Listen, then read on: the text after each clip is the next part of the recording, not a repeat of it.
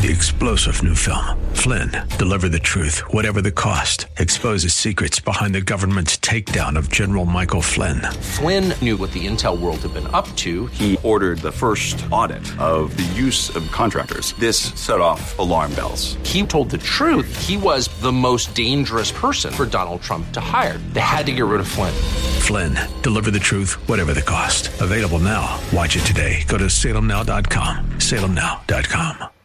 The following program is sponsored by Ron Geyer Roofing. The Bible describes events that will mark the last days or end times. 2 Timothy 3:1 says, "This know also that in the last days perilous times shall come." Matthew 24:44 tells us, "Therefore you must be ready, for the Son of man is coming at an hour when you do not expect him." Bible teacher Ron Geyer leads us through scripture that will help us to remain strong in the Lord. End Time Insights with Bible teacher Ron Geyer starts now. Hallelujah. Praise the Lord, everybody. Ron Geyer with more End Time Insights. We thank you for listening. We appreciate you guys so much. We pray for you as the Lord leads, and we're just excited to be doing this. It's a God thing. We know that it's a God thing. And so many things are happening in the church. We've been studying Revelation in our Bible studies. I've been telling you about that. And there's just such wonderful revelation in there, just about the way the Lord has a love for his church, the way the Lord wants to protect his church from false doctrine, how much the Lord hates false doctrine in the church, how much he hates compromise in the church. And so we're seeing the Lord respond to protecting his church in a way that you never hear about in the body of Christ and you don't hear this stuff on Sunday mornings. It's just offensive. It doesn't fit in with the was it universalistic idea that everybody's good, you're good, I'm good, and uh, let's just all compromise to get along. You know, this stuff needs to be challenged. We talk about it in the book of Revelation where Jesus is really furious with the church. He says, I'm going to come, I'm going to deal with it, I'm going to fight against you that promote this type of doctrine. I will create a bloodbath with the sword of the Spirit. Just amazing, amazing stuff that you won't hear on Sunday morning. Today's show is going to be about fear not. Fear not. It's a constant theme in the Bible. And I want to get started with uh, Matthew chapter 10, verses 26 through 31. The disciples are about to be sent out. Jesus is sending them out, and he's talking to them because he's recognizing what they're going to go through. He knows they persecute me, they're going to persecute you. If they persecute the master, they're going to persecute his servants. Matthew 10, 26, 31. Fear them not, therefore those who those that are persecuting. Fear them not therefore for there is nothing covered that shall not be revealed and there's nothing hid that shall not be made known. Verse 27 what i tell you in darkness that speak you in the light and what you hear in the ear that preach you upon the uh, housetops.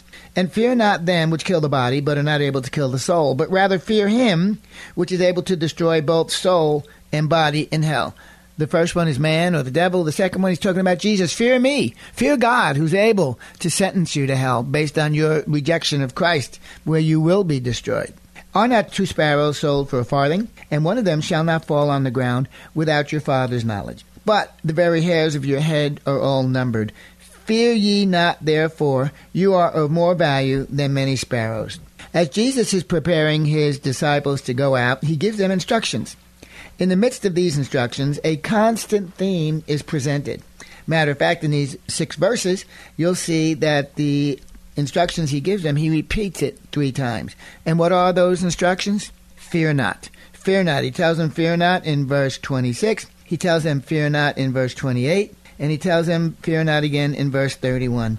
28, he sums it all up by saying, Don't fear man, don't fear the devil, but fear me. And I love the way Spurgeon puts this because we struggle. You know, you are not created. You've not been given a spirit of fear. And I love what Spurgeon says. There is no cure for the fear of man like the fear of God. Isn't that great? You want to fear man? Go right ahead.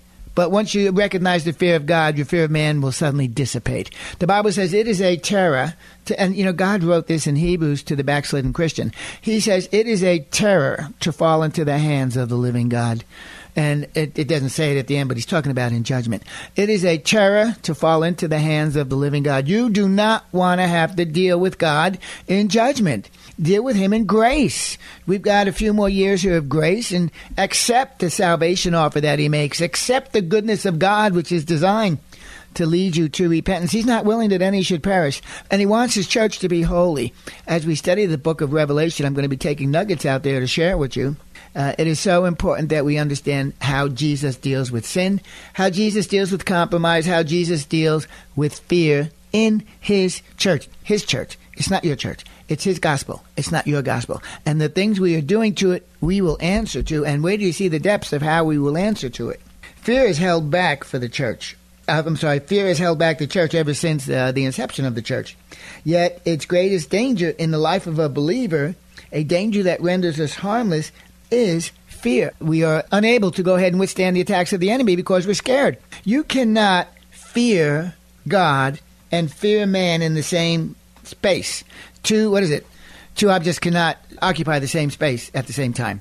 And it's like a teeter totter, or I call them seesaws when I was a kid growing up. One person, the heavier person, goes down and the other person goes up in the air.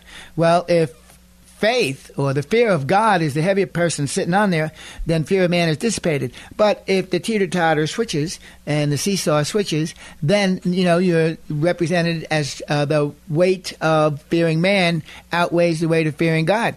And the only way to cultivate either one of them is being in that presence. If you are in the presence of man, then you're going to have the fear of man. If you are in the presence of God, you're going to have the fear of God. It's something that we need to be cognizant of. Where are we spending our time? Who are we spending our time with? In Matthew 10, Jesus knows what's waiting for the disciples. He knows the kind of tribulation and persecution that they're going to encounter. He tells them they must not fear those by whom such tribulation and persecution is going to come. William Barclay, old time commentator, I love this. In the king's messenger, there must be a certain courageous fearlessness which marks him out from other men. I love that. We're supposed to be known as Christians, and there's many ways we can be known as Christians, but our fearlessness, our courage should be an earmark that we belong to Christ. Not only that we belong to Christ, that we know Christ, that we are spending time with Christ, that we're not stuck on the TV and we're letting the fears of the world, we're letting the lies of man, we're letting the threatenings of man minister to us. The Bible says in Psalm 1, Blessed is the man that walks not in the counsel of the ungodly. You've got to shut that stuff off. The Bible's open, TV's off. If one is going to speak for the king, one must act like the king. Not only does Jesus tell them not to fear, but he encourages them to be bold and undaunted. Shout my message from the housetops. No fear. Don't be scared. Shout it. Get out there. Let your light shine everywhere. The rest of the verses go to show how God's wonderful care and concern for his people.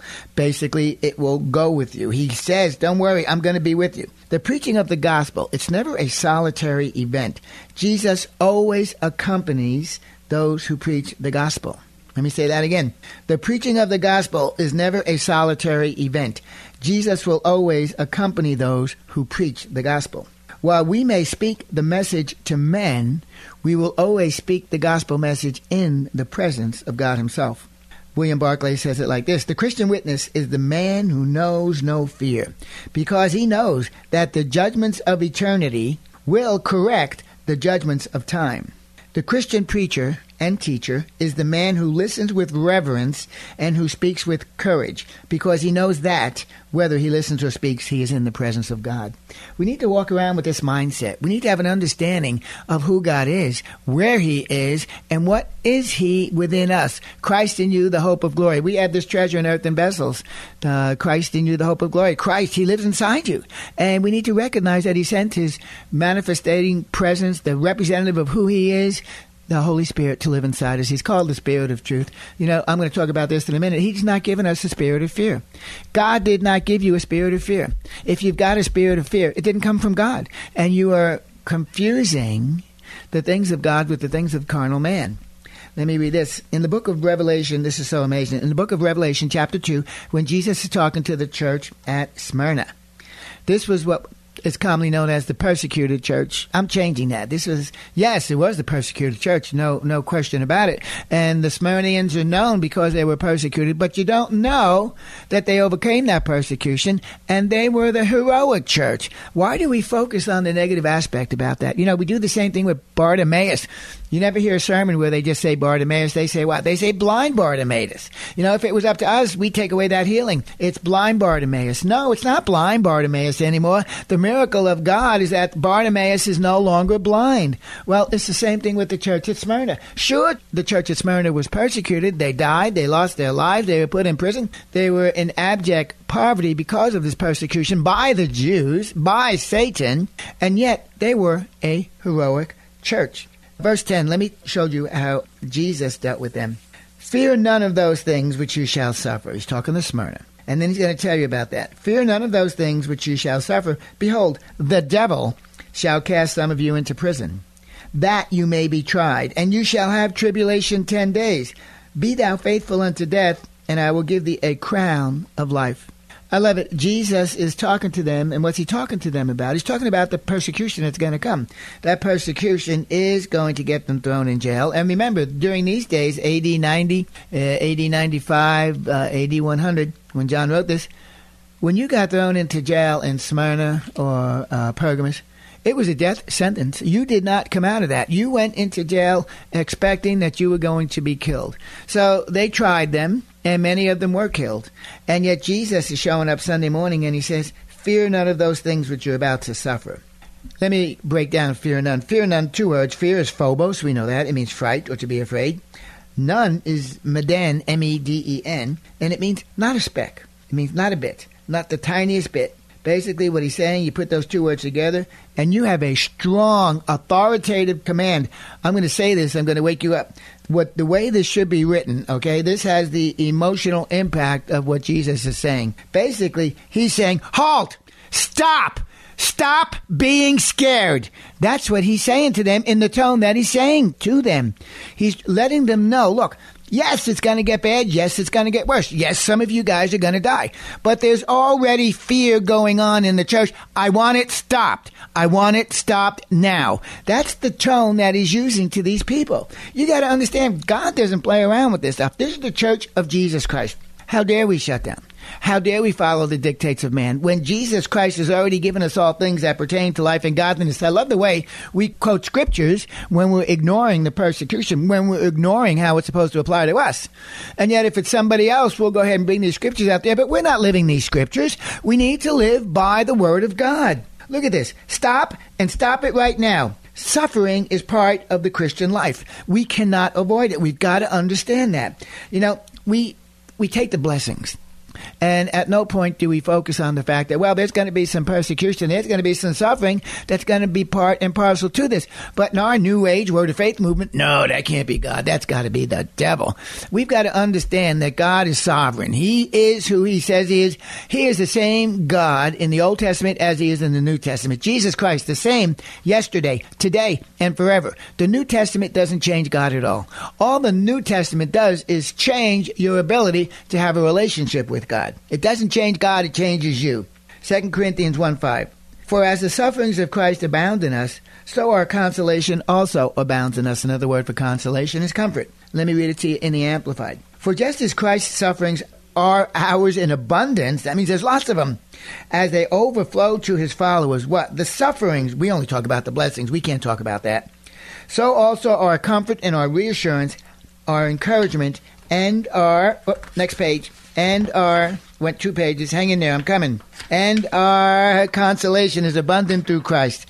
It is sure more than enough to endure successfully the things that we must endure. And so basically, Paul is writing that look, you're going to get blessings, I get it, but you're also going to get sufferings. And don't worry about it because as these sufferings come, the consolation and the comfort that Christ will bring you in the midst of these sufferings will outweigh them. We've got to understand it. Philippians 129. For unto you it is given on behalf of Christ not only to believe on him, but also to suffer for his sake.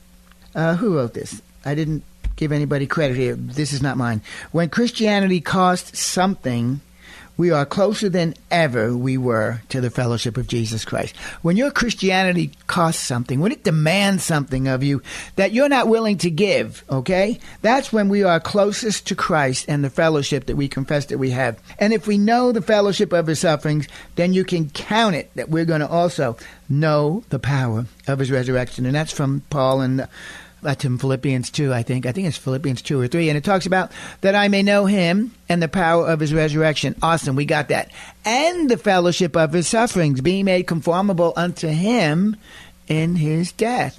It's so important that we recognize we're supposed to be like Christ and we got all the good stuff down, but you got to get this hard stuff down. Don't forget. And when we don't, when we live carnally and we just bask in the blessings, the five century blessings, cars, houses, even maybe spiritual peace, even maybe children, even maybe promotions or the best parking spot. That's all fine. But when we start building our relationship with God, not through the Spirit, but through carnal acquisitions, when the sufferings come, we're ill equipped. When it's time to go to war, we're ill equipped. When it's time to get on the battlefield, we are way behind. Look at this. Jesus says, Behold. Another word for behold is wow. Anytime you see the word behold in the Bible, take it out and put wow in there. Jesus says, Behold. The devil shall cast some of you into prison. Now he's telling them, don't be scared in one sentence. And in the very next sentence, he says, the devil's going to throw you in prison. He didn't say the Jews. He didn't say demons. This is a definite article. The devil is going to throw some of you into prison. That should get many people scared. But even in the midst of that, he's saying, have no fear. God is not doing this, and man is not doing this. This definite article defines that this person who's casting you into prison is the devil. The word for casting there actually means to hurl or to throw violently into prison. These people are being picked out of their homes, picked out of their guilds where they work, picked out of the streets, picked out of their churches, and they are being thrown face first down into the dungeons of Satan. Remember, this is all done under the heading of fear none of those things. These are some of the things that Jesus is telling them not to fear. In that day, being thrown into prison wasn't for the purpose of rehabilitation. You weren't going in there to be punished. You were going in there because it was the equivalent of a death sentence. Then he goes on, the devil shall cast some of you into prison that you may be tried. peirazo is the Greek word. It's a calculated test designed to reveal any impurities. So the devil over in Smyrna may be trying some of these people for their faith to see if they're Christians or not, but at the same time, God, Jesus is doing the same thing. And if you've got fear running rampant in your life, you're going to fail the test. Today's America, you know what that means? If you fail God's test right now, if you're living by fear instead of by faith, if you are kowtowing to the ungodly mandates from an ungodly government, if you are doing all that, that's bad news. And you're failing the test. But there's kind of good news for you. The good news is God's going to allow you to take the test again. That's the good news. The bad news, you're going to take it in the tribulation. You do not want to be here during the tribulation. What you compromise to keep, you will lose. This is Barclay again. For a man to become a Christian anywhere was to become an outlaw back in those days. In Smyrna, above all places, for a man to enter the Christian church was literally to take his life in his own hands. In Smyrna, the church was a place for heroes. I love that. I could almost break down in tears. I love that. In Smyrna, the church was a place for heroes. How about where you're going today?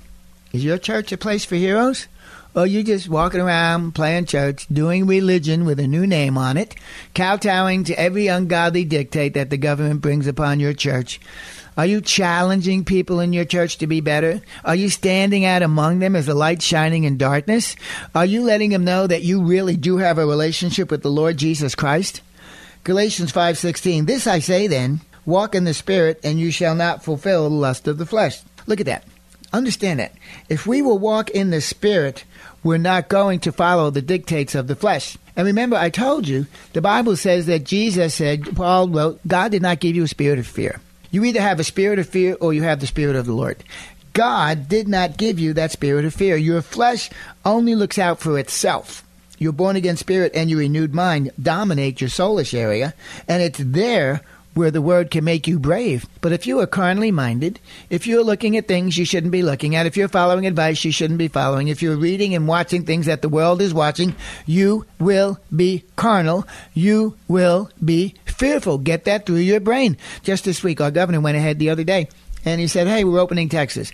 Businesses next week can open to 100%, and I am removing the mandate to wear a mask. If you want to wear a mask, that's your business. If you don't want to wear a mask, that's your business too. That's what he said. You cannot force anyone to wear a mask. I love that. Many of us have been refusing to wear a mask. The thing that drives me up a wall is when people that don't have to wear a mask wear a mask. We need patriots. We need freedom fighters. A friend of mine calls herself a freedom fighter. I love it. We need people that are going to stand tall and not allow Satan to tell them what they can do and what they can't do. I'm telling you right now, if you're wearing a mask, it's because you're scared. Well, no, I'm not. Yes, you are. If you're getting the vaccine, it's because you're scared. Well, yes, I am. No, I'm not. If you're doing these things, it's because you're scared of something. If you go into Sam's and you wear a mask, you're scared that they're not going to let you shop. That's fear. If you are taking the vaccine because you're scared you might get sick, then you are scared. If you're wearing a mask or you're taking the vaccine because you feel you don't want to infect other people, that's nice, but you're scared that you're going to infect other people. Come on, let's call it what it is. A telling sign that we are not walking in the Spirit is when we give in to fear. We know that because God has not given us a spirit of fear. If I, as a Christian, am acting in fear, something is wrong. Now, I'm not talking about common fear, everyday fear, okay? You're scared of missing a court date or something like that. I'm talking about a spirit of fear. There's a difference there. You, as a born again Christian, you've got the spirit of the living God living inside you. God says it plainly I did not give you a spirit of fear. That's great. That doesn't mean you never get scared. I understand that. You're falling down the roof on a two story concrete ground, you're going to get scared on the way down. That doesn't mean you have a spirit of fear. Okay, we're talking about the inherent default position of being scared. Christians can't have a spirit of fear. God didn't give us one. Therefore, if you know someone who is controlled by a spirit of fear, they need deliverance and they need to revisit salvation with God. The spirit of fear did not come from God. We just read it. You cannot have a spirit of fear and have the Spirit of God living inside the same temple. It's like that teeter totter I was talking about. There's a, a defined space in you where your spirit dwells. You either have the Spirit of the living God, the Spirit of truth, the representation of Christ, or you have the Spirit of fear. But you can't have both. I love this we're talking about fear, and even in the fear of the Lord, which you are supposed to have, remember, work out your own salvation with fear and trembling, knowing that God working in you both to will and to do His good pleasure. I love that scripture, work out your own salvation. This is about the fear of the Lord, which you are supposed to have. It's totally different than the other fear. The fear of the Lord. Work out your own salvation. God wants us to work out as Christians. You know, many of you go to the gym, you go jogging, you do your aerobics, you do whatever you're supposed to do nowadays, isometrics, whatever they're doing. You're working out your own salvation. Praise the Lord, that's good. But then look, God's so good, He lets you take workout partners with you. He gets you personal trainers to go to the workout place. Work out your own salvation. Oh, with fear and trembling. Bring fear and trembling with you while you're working out your own salvation. Bring the fear of the Lord with you. I will help you. I will direct your path and trembling. This is not a la di da type of fear. This is a fear knowing that He's God, you're not. He is judge, you are not. And He is able to do with you as He said He would do according to the Bible. I love this though. William Barclay, I'm using his name a lot. I've been studying him. But listen to this. And for Christians, the matter is even more compelling. For our fear is not a fear that God will punish us, which for many it is, but that we may grieve his love that speaks to me. I'm not scared of too much. I really aren't. But I do fear when I wound God. I do fear when I sin. I, I don't like offending Him. I don't like violating the Word of God. That's why I fear God. Because I know He can and I know He will punish me. That's a given. I accept that. I've got that. You know, it's the fact though that I wounded him by my sin. It's the fact that I have shamed the sacrifice of Christ, that I have mocked him. I hate disappointing people. I don't like wounding people in any way. To think of all that God has done for me and then to go ahead by my act of sin, disregard all that for some type of instant gratification or some type of uh, social desire to stay free from persecution or mocking or belittlement. I find those type of actions in me to be abhorrent to the king. You know, when I weigh all of that against what he did, how dare I? You know we deny him in so many ways. I don't want to deny him by my fears. It's bad enough that we sin, yet here we are now in violation of his word, fearing things we shouldn't be fearing. We must up our game. We cannot truly know him in fear. We only know him in faith. And it's really not an option. And so it's important that we go ahead and we press onward. It's important that we go ahead and we move forward. And I'm going to leave with this scripture. It's not a happy scripture, but I'm going to leave it with you. Revelation 21 8. You know, when I give you these scriptures, you know, sometimes it's to edify you. That's most of what they do. Sometimes it's to teach you. Sometimes it's to challenge you. Other times it's to convict you. And I'm giving you the scripture today because it should convict you. Revelation 21 8. But the fearful and the unbelieving and the abominable and the murderers and the whoremongers and the sorcerers and the idolaters and all liars shall have their part in the lake which burneth with fire and brimstone, which is the second death. But you notice the first thing on the list is the fearful. Church, repent of your fearfulness. Repent of your cowardness. Look for ways to show God that you believe He is who He said He is. I'm doing that in my life. I challenge you to do it in your life. I'm Ron Geyer. These are End Time Insights. We pray you have a great week. Walk in the fullness and the power of the Holy Spirit, and don't give in to fear in Jesus' name. Thank you for joining us for End Time Insights with Ron Geyer. Listen again next Sunday night at 8 on 100.7 The Word, where faith comes by hearing. You can also listen to the podcast of this program by going to kkht.com. If you would like to contact Ron, email him at gospelguy at comcast.net.